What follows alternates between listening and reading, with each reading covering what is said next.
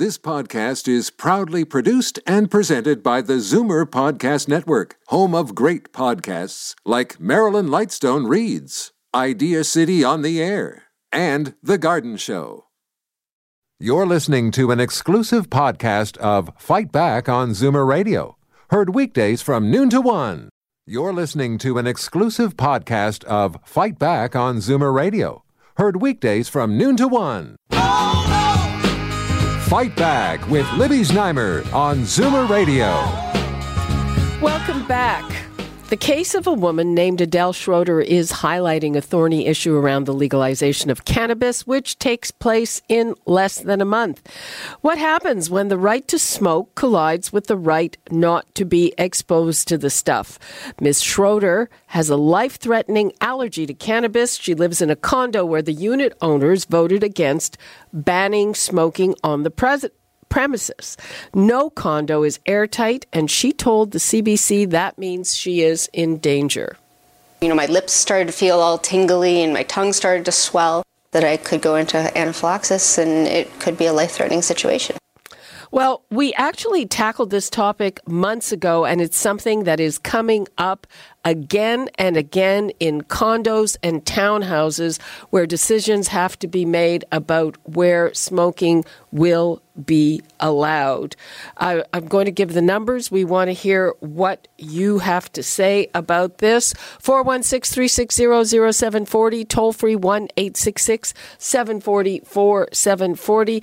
Right now, we are going to Toronto condo lawyer Denise Lash and Dean McCabe, who is the president of Meritus Group, which is a condo management company. Welcome to you both. Thanks for being with us. Great to be here. Okay. Uh, Denise, let's start with you. Um, this is one case. Uh, you know, uh, uh, are both these people, can they be accommodated? What's, what's going to happen? I mean, I'm sure it's not the only case like this. Uh, well, it's it's a novel case because in this instance you have a life death situation. In other instances where we've had smoke penetration, you deal with it as if it's a nuisance. Um, in this particular case, Adele, um, if she smells the smoke, she could die. So we cannot wait for the smoke to penetrate. So steps have to be taken now. And it's it's an interesting issue because many corporations, and I know Dean, you're probably dealing with this as well. Um, they're all going um, through um, the consideration as to whether they should have their units smoke free, whether it's cannabis or it's tobacco. And the decision is whether to prevent owners smoking within their units.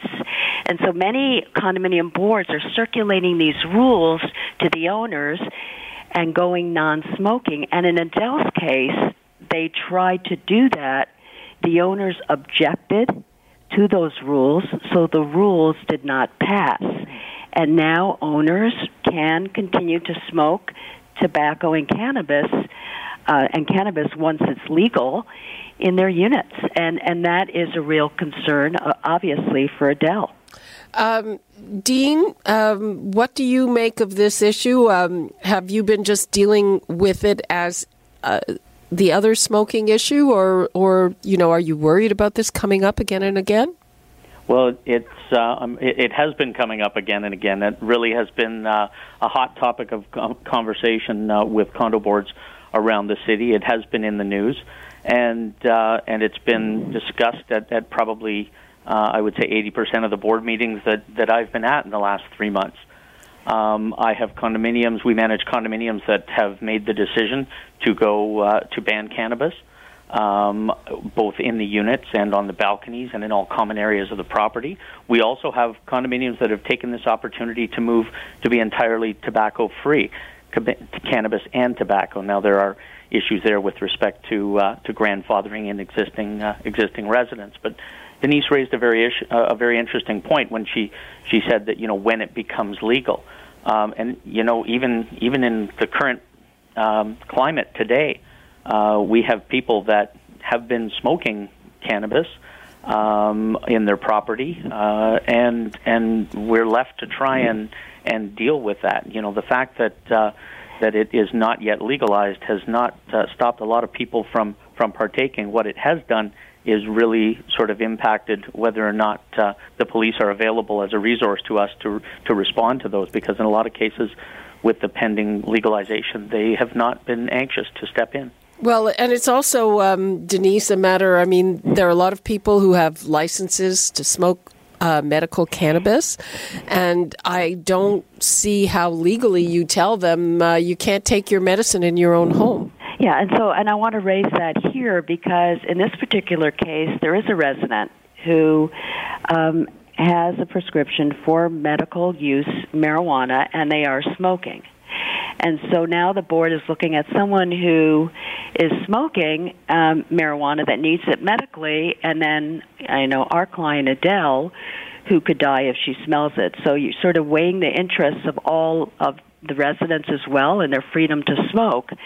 But this is where the Human Rights Code comes in, and you have to accommodate those people with a disability, or, and that includes Adele, and that includes the medical user. So, how do you do that? And that's the challenge that we're facing right now, and we are dealing with that. But steps have to be taken immediately because we don't want to see anything happen to Adele. The person who's smoking it for medical reasons, it's not a life death situation, but obviously you have to accommodate them, and there may be ways. There may be ways they can do edibles and not smoke. Uh, well, we don't know. Yeah, I don't, don't know. In terms of legalization, the edibles are not being legalized. Um, and there are some medical marijuana that are oil and stuff. But um, I mean, is the solution something like uh, smoking floors and non smoking floors like you might have in a hotel? Well, you can't really do that when the residents are already there and they own their units. And, and in Adele's case, you know, people have said, well, why doesn't she just move out? Um, she has had some um, some difficulties, and she's on disability right now. Um, so she cannot sell her unit and move out because she can't get another mortgage in an, in another building to buy another unit. So she's stuck there, and I'm sure the the person who is uh, there for medical reasons has to smoke marijuana. It, it may be difficult. So you know you can't just really position people on different floors. Uh, so what can be done is the question, and there may be uh, a way to allow this person to smoke, or it may be that this medical user will have to find another alternative. Uh, Dean, um, how are you looking at possibly balancing these things, or or is it something that you can't? Well, I, I think uh, I think we do have to try and find a balance. I think uh, one of the one of the challenges in condominium management is is the need to to try and balance the rights of of uh, of large groups of unit owners and and all unit owners, and it is difficult to please all of the people all of the time. Um, so. I, I do think we have to find a balance. And you know, one of the things I, I'm uh, discussing with a board, I guess about a month ago, and, and we talked, and and I said, you know, if the board makes the decision to ban cannabis, to, to ban the smoking and growing of cannabis, still allows cigarettes, but and, and tobacco, but bans the smoking of cannabis. I think what the board and the owners are then saying is they they want to maintain the status quo. They may, want to maintain exactly the the climate that we have right now, where and and give the corporation time to react and to do investigations. Um, one of the things, and as Denise was talking about Adele's situation, we don't know about the ability of the the HVAC system and the corridor air makeup system to to combat what is a much stronger smell than cooking smells or, or tobacco smells, um, a much more pungent smell, and we don't know about how those systems are going to be able to react. Will they be able to keep up with it? Um, and and I think really a lot of condos are taking the opportunity to say, you know what, we need a little more time. Um, as a lot of, of segments of society yeah. are right now in this issue, is saying we need a little more time. We need to we need to kind of slow down and and look at all of the of the aspects of this. Um, in some case, it's because we want to um, maintain a, a comfortable living environment, but in Adele's case, it's obviously um, much more serious. Yeah, and, and I just want to mention um, uh, something here about um, Dean, your comment about corporations passing rules to prevent cannabis, um, our position is that if you're going to pass a rule to prevent smoking, it has to be both tobacco and cannabis. So after it's legalized, uh, we don't see how you can distinguish between a tobacco smoker and a cannabis smoker. Um, and that's the position that we've taken.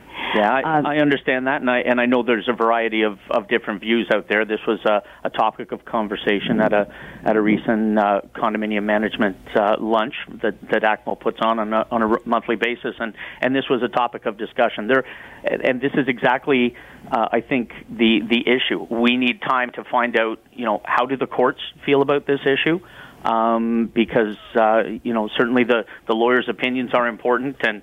Uh, right up until the point that, that the judge rules on, on how they're going to be enforced and whether or not they are enforceable. So we cert- I, I think that just speaks to the point of the fact that, that timing is important. But I have heard that, that view before, uh, Denise, and I and I think uh, I think some boards are, are viewing it the same way as well. Um, uh, hang on, please, both Denise and Dean. Uh, we have to take another break. We'll be right back afterwards. Again, if you have comments or questions on this issue that is affecting everybody, basically who lives in a condo, 416 360 0740, toll free 1 866 744 740, and we will be right back. You're listening to an exclusive podcast of Fight Back on Zoomer Radio, heard weekdays from noon to 1. Fight Back with Libby Znaimer on Zoomer Radio. Welcome back. I'm here with Denise Lash, condo lawyer in Toronto. She is representing Adele Schroeder, uh, the woman who has a life threatening allergy to cannabis and has to figure out how to deal with that in a condo where smoking cannabis is allowed. Also, Dean McCabe, the president of Meritus Group, which is a condo management company. And I have uh, heard reports that up to 10% of the population may have a cannabis energy. What is that going to do in condos, Dean? I'm sorry, I'm not sure I heard the question right there. They may have a cannabis allergy. Oh, allergy.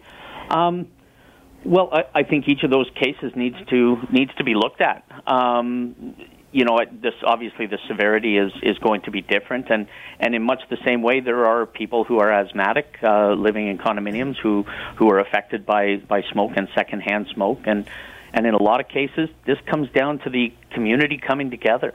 Um, you know, we see many many instances in condominiums where when you go to the neighbor, you let them know that you know their next door neighbor has a sensitivity or an awareness uh, or, or you know something that that is is uh, that really impacts their health, that they're they're aware of it and, and they're willing to accommodate. Um, that that does happen, uh, and I and I think it happens. Um, there are probably far more cases that are resolved without making the front page of the paper than those that are not. And so um, I'm, I'm optimistic that communities still can come together, uh, and you know we need uh, we need the tools for enforcement uh, of rules when when we don't have those uh, uh, those types of people in the community. But I think in in large part, people are willing to to accommodate their neighbors, and, and they don't want uh, people to be negatively impacted by their choices. Okay, that's a that's a good point. Uh, let's take a call from Teresa in Scarborough. Hi, Teresa. Good morning, Libby. Uh, just a moment, please. Now, um, what about the tenants in apartment buildings where there is no ventilation and the smoke from their balconies blows into the apartments in the summertime. In the wintertime, it comes down through the vents in the bathroom. Uh, do you smell cannabis? Oh, yes. And uh, does it bother you? Of course it does. I call out and ask them please don't cough. and the odor, of course.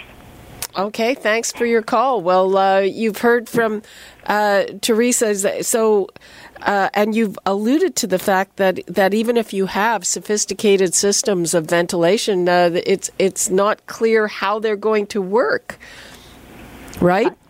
Yeah. So can I? I'll just comment on this. So this is uh, where a lot of condominium corporations, well, depending on what their this particular condominium has in terms of their rules, they have nuisance rules. So if somebody is causing a nuisance to another individual, then the board has a duty to at least investigate it to see what it is. And if somebody's smoking cannabis um, in an area that, well, first of all, if they don't have it for medical reasons right now, then the board has an obligation to take steps to go after that unit owner who has rented their unit to the tenant that's causing it. That unit owner is responsible. So you've got to, at least the board has to investigate the complaints to determine what the issue is. Okay. Um, we are basically out of time. Uh, callers, if we didn't have time to take your call, remember Free for All Friday is coming up tomorrow. Uh, this is an issue that is going to come up more and more. Uh, I certainly hope that uh, Del Schroeder finds a resolution and that her health is okay. Uh, and we'll have to see how it plays out. And um, it looks like some condo boards will just decide that smoking is smoking no matter what you're smoking, correct, Denise and Dean? Yeah, it's it's a really it's a real challenge now. But if if boards have not been looking at this issue now, they need to immediately. Okay. I agree, and and I I think that that uh, the next little while, the time is really going to tell. Um, we're going to be able to find out a lot more about uh, how these buildings react to these situations. Okay. Thank you Thanks, to thanks Libby, and thanks, Denise. Okay. Hey, thank you. Well, you said it all. Thanks. Thanks to uh, our panelists. And again, people, if uh, we couldn't get to your call today, Free for All Friday coming up tomorrow, and we can talk to you then. You're listening to an exclusive podcast of Fight Back on Zoomer Radio, heard weekdays from noon to one. You're listening to an exclusive podcast of Fight Back on Zoomer Radio, heard weekdays from noon to one. You're listening to an exclusive podcast of Fight Back on Zoomer Radio, heard weekdays from noon to one. You're listening to an exclusive podcast of Fight Back on Zoomer Radio, heard weekdays from noon to one. This podcast is proudly produced and presented by the Zoomer Podcast Network, home of great podcasts like Marilyn Lightstone Reads, Idea City on the Air, and The Garden Show.